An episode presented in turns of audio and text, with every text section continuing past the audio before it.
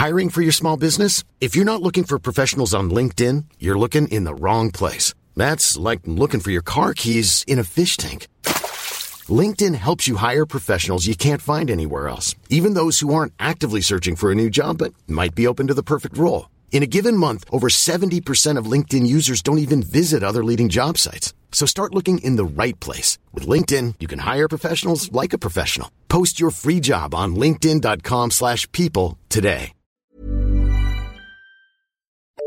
The FT. Now, in terms of the capital ratios of individual banks after the application of this stress test, uh, we have seven banks that would now, uh, if the stress materialized, would be uh, under the 6% threshold that we used as a benchmark. And the, uh, the capital shortfall to reach the 6% threshold would amount to uh, 3 billion and a half. That was Chairman of the Committee of European Banking Supervisors Giovanni Carosio talking on Friday when the results of the much awaited European bank stress tests were announced. We'll be talking about this and all the implications of Friday's results in this week's special Stress Tests Banking Weekly with me, Patrick Jenkins. I'm joined in the studio by David Oakley, the FT's capital markets correspondent. Later in the show, we hear also from Jose Manuel Campa, the Secretary of State for Economic Affairs in the Spanish government, also about the stress test results. This has been an exercise that we were very keen on having, that we have made a big effort in trying to provide information. And I think that information, the markets will find it useful. Some of the initial feedback that we've gotten already suggests that they do find it useful. And that's very important. But first, we should start by summing up what was revealed in the results. So, 91 banks were stress tested. The results were announced, as we say, on uh, last Friday. Seven of the banks failed, although there were no properly listed entities. Five of them were Spanish cajas or, or savings banks, the the regional public sector banks, there was uh, one German bank, Hypo Real Estate, which has already been nationalised, and there was ATE, the part state owned Greek bank, all of which were no surprises among those, really. But I suppose the big surprise was there weren't more failures. David, what, what do you think has been really the market reaction so far to the outcome of those stress tests? I mean, the market reaction has been surprisingly muted. Um, the equities and bonds have both traded fairly steadily. I think, in a sense, the market has almost moved on beyond the stress tests. There was this very, very big build up to it all, and that was reflected really in in the the market's performance over the past couple of weeks. There kind of been expectations that yeah. these were going to boost sentiment. The, the, expectation was that um, these stress tests were a sort of a turning point for the market, and particularly on the government bonds, the eurozone government bonds, the peripheral uh, government bonds have traded very steadily, and actually a lot of investors have said, well, this may be the turning point for the crisis. And in the end, there were critics of the stress test, particularly over only seven failing. But at, at the same time, there was quite a lot of confidence or, or, a lot of positive reaction from the fact that they did seem to be quite demanding on the macroeconomic front, even if it wasn't so demanding on the sovereign default front. Yeah, so let's just remind our listeners on those two two sides of things. The, the macroeconomic measures that were applied, the stresses that were applied to banks' exposures were quite complicated, uh, factoring in different parameters around GDP declines, unemployment increases, and so on. The market doesn't seem to be, or analysts don't seem to be agreed on relatively how harsh those were relative to the to the US stress tests that were had been vaunted so much um, as having played a role in reviving sentiment in the US banking sector last year. I know that the Committee of European Banking Super- Supervisors, which organised these tests here, were trumpeting the, the, the severity of the stress here as having been much worse, three times as, as severe, they said, as the US tests. I saw some analyst notes this morning saying actually it's the reverse. The average stress on the European portfolios was about 3.5% compared to about 9% under the US scenario. So, but you're saying the market generally accepts that they were they were pretty severe. I think, I think the market accepts that they they were severe enough on the macroeconomic front. Mm. So the criticism is is that um, uh, most of the banks now have their sovereign bonds on the banking books, which aren't included in the tests. So it's only the trading books of these banks that are being stress tested. Exactly. And that's a tiny minor- minority, really, of, of all these holdings. Exactly. And that, that that has been a, a big criticism. However, interestingly, it hasn't actually affected the markets too much because I think partly the markets were, were not expecting the, were, were not expecting the trading books to be included, and markets tend to react on surprise. Yeah, and so because they were expecting this, it, the markets, whether it's bonds or whether it's equities or whether it was CDS prices, have traded fairly steadily. Right. And ultimately, I think the other factor, and this is a very key factor, is is that uh, the stress tests were the big story two or three weeks ago. But as we came closer to the publication, the markets have started to look beyond the stress tests and looking at U- US corporate earnings, look at US economic data. And in fact, the direction of the markets is now being taken more from those from the US than it is from Europe and the Eurozone.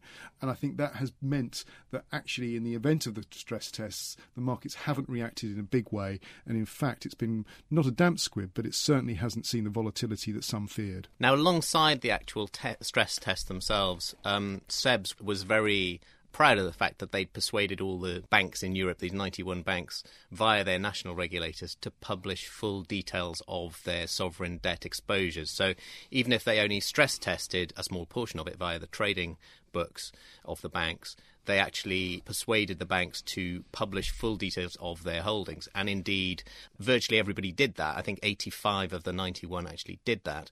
Uh, there were six that didn't, and they were all German. That is actually quite significant, and it's not actually uncoincidental that Deutsche Bank, one of the banks that did not reveal their sovereign debt, uh, did not disclose their sovereign debt, is in fact one of the worst trading banks today. In fact, before I just last time I looked at the prices on the markets, it was actually the worst trading bank today in Europe. Uh, that is going against the German banks.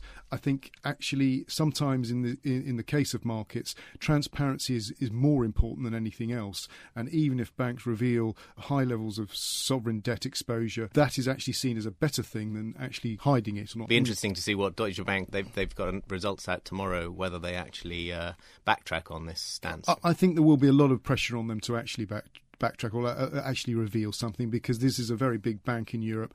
They should really be taking a lead.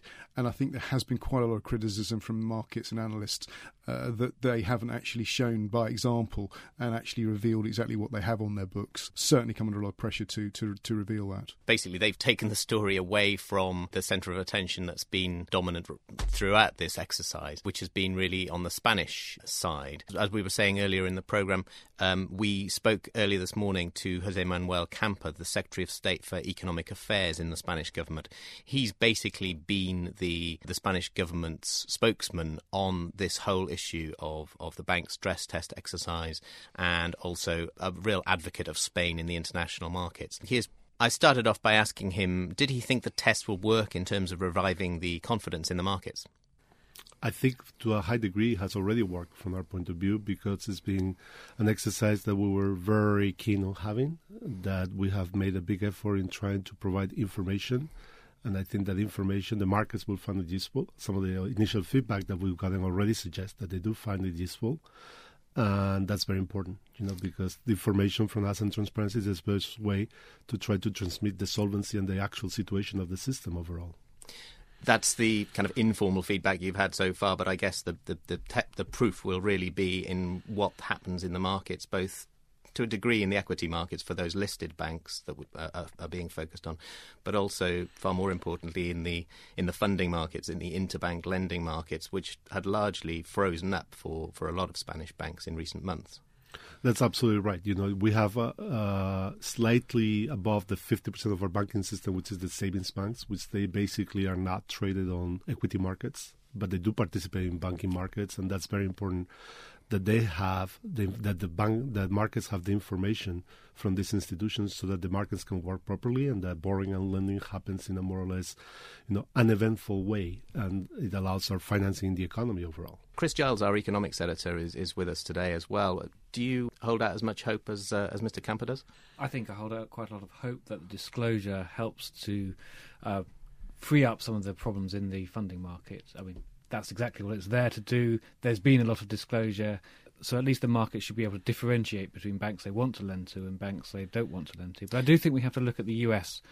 Their stress tests last May were judged by almost everyone to have been extremely successful, and they have freed up the funding markets in the US quite significantly, but it hasn't freed up lending of banking. So Ben Bernanke, the chairman of the Federal Reserve, has been very open and very honest, saying it, in that respect they haven't worked. So maybe the wider implications of the stress test to the national economy might be slightly exaggerated. Do you concede that point, or do you think this this is the, the solution to all of Spain's economic problems? No, it's absolutely not the solution to all of Spain's economic problems. But it's only one step in the right direction. We have made major changes just purely on the financial sector, and I would like to highlight two. One is the process of integration that's taking place within the savings bank, but more important also restructuring, in which you know we have 45 institutions. Of these, 39 have been involved in different por- merger transactions. These are the so-called cajas. That's right. The, That's pri- the cajas. public sector savings banks, basically. That's right. Savings banks that are primarily uh, held and managed by so like regional governments, local governments, and, and other parts of the regional economies. What will happen ultimately to the cajas that failed this test? Of the 91 banks that were stress tested across Europe, five of those institutions were Spanish, all cajas. Their future obviously hangs to an extent in the balance. What will happen? Well, I think one of the key points, as I mentioned, this was just one of the steps. One of the key points that we have also addressed is we changed the law governing these cajas to allow them to be able to raise, to have better instruments to raise equity in capital markets. You know, so now they can choose to issue what we call participatory shares with full voting rights within their current structure, or they can choose to transfer their assets to a regular bank that will issue equity. And to some extent, this again has been a successful. Like one of the of the five institutions that show a lack of sufficient capital to reach the six percent target, Banca Civica announced already last Friday that they were engaging in, in a in a deal with private investors to actually bring forward 450 million euros of what would qualify as tier one capital. So that's one clear example in which this is already working in the direction that we were hoping to. Interesting that JC Flowers was the investor, the, the, the US specialist, if you like, in troubled banks, was the one to back that transaction. Do you expect funds like that to get more involved in the in the caja sector? I don't know what kind of investors will go forward, but I do think it's obviously important that to the extent that there are specialized investors, and I think it's interesting that somebody that had the experience already to you know have made a, a number of transactions and equity investments in restructuring banks is willing to look at this sector suggests that there are obviously good opportunities there for investors, for private investors. There, Mr. Campa was outlining the opportunities for private investors to, to get into the caja sector. Maybe no coincidence that the Association of Cajas was in London on early on Monday and is moving then across Europe on a, on a roadshow to try and drum up investment interest in both, in, I, I guess, in the debt side of the cajas, but potentially in the equity investment side as well. Now that they've been freed up legally to take on equity. David, do you think that's likely to to lead to much active interest from from international investors? I think it's going to take a while before the wholesale markets regain confidence in the Spanish banks, but it's certainly a starting point. The wholesale markets are still closed to most Spanish banks except for the big big ones BBVA and Santander. But I think a lot of investors have told me this morning that um, one thing that differentiates Spain from Germany is that the Spanish seem to have grasped the nettle in the sense of transparency and revealing what is on these books. And they seem to have been taking very positive and quite aggressive steps in a way that the Germans haven't. And I think, in a sense, the Spanish have drawn a lot of plaudits from this, whereas some of the German banks have, have not done so. It's an ironic result in some senses because uh, the relative strength of the German banks is obviously, or at least the listed ones, is uh, is that much greater than many of the Spanish. This is it. I mean, the, Germany is the big economy, the strong economy. Spain has been the one, the economy that's been in the in the spotlight the last three weeks, and in fact has really been the economy that, that everybody says is is the making or breaking of the eurozone. And it has been the Spanish that have taken leadership. Well, so one investor said to me this morning, the Spanish, he in his view, had taken leadership uh, in a way that the Germans hadn't, and um, that can only do the Spanish a lot of good. And even if some of these banks are exposed to property and are have to have weak balance sheets, at least it shows that the government, the banks themselves, are trying to address this problem, and that always wins favour in the markets. Well, I guess we'll be watching here over the next couple of weeks very closely to see, firstly, how the, the banks manage to refinance the, themselves in the markets, how much appetite there is in the market for issuance of, of medium term Spanish bank paper, and also maybe the outcome of this roadshow that the Cajas are on uh, this week. I think that probably concludes what we can say about the stress test exercise thus far. We'll continue monitoring it as we go on, but as, as you heard from Mr. Campa and from our commentators today, this has been an exercise that's certainly divided a lot of opinion and maybe ended up with some counter to expectations results that have thrown some investors, certainly. We'll be watching out later for this week for, for more news on, on that exercise, particularly the Caja Roadshow, also for the results from several of Europe's banks, UBS and Credit Suisse among them, before next week moving on to the UK bank results. In the meantime, all that's left for me to, to do is to thank Mr. Campa for sparing his time this morning, and to you, David, for, for joining me in the studio, and thank you for listening. Banking Weekly was produced by LJ Filotrani. Until next week, goodbye. For more downloads, go to ft.com forward slash podcasts.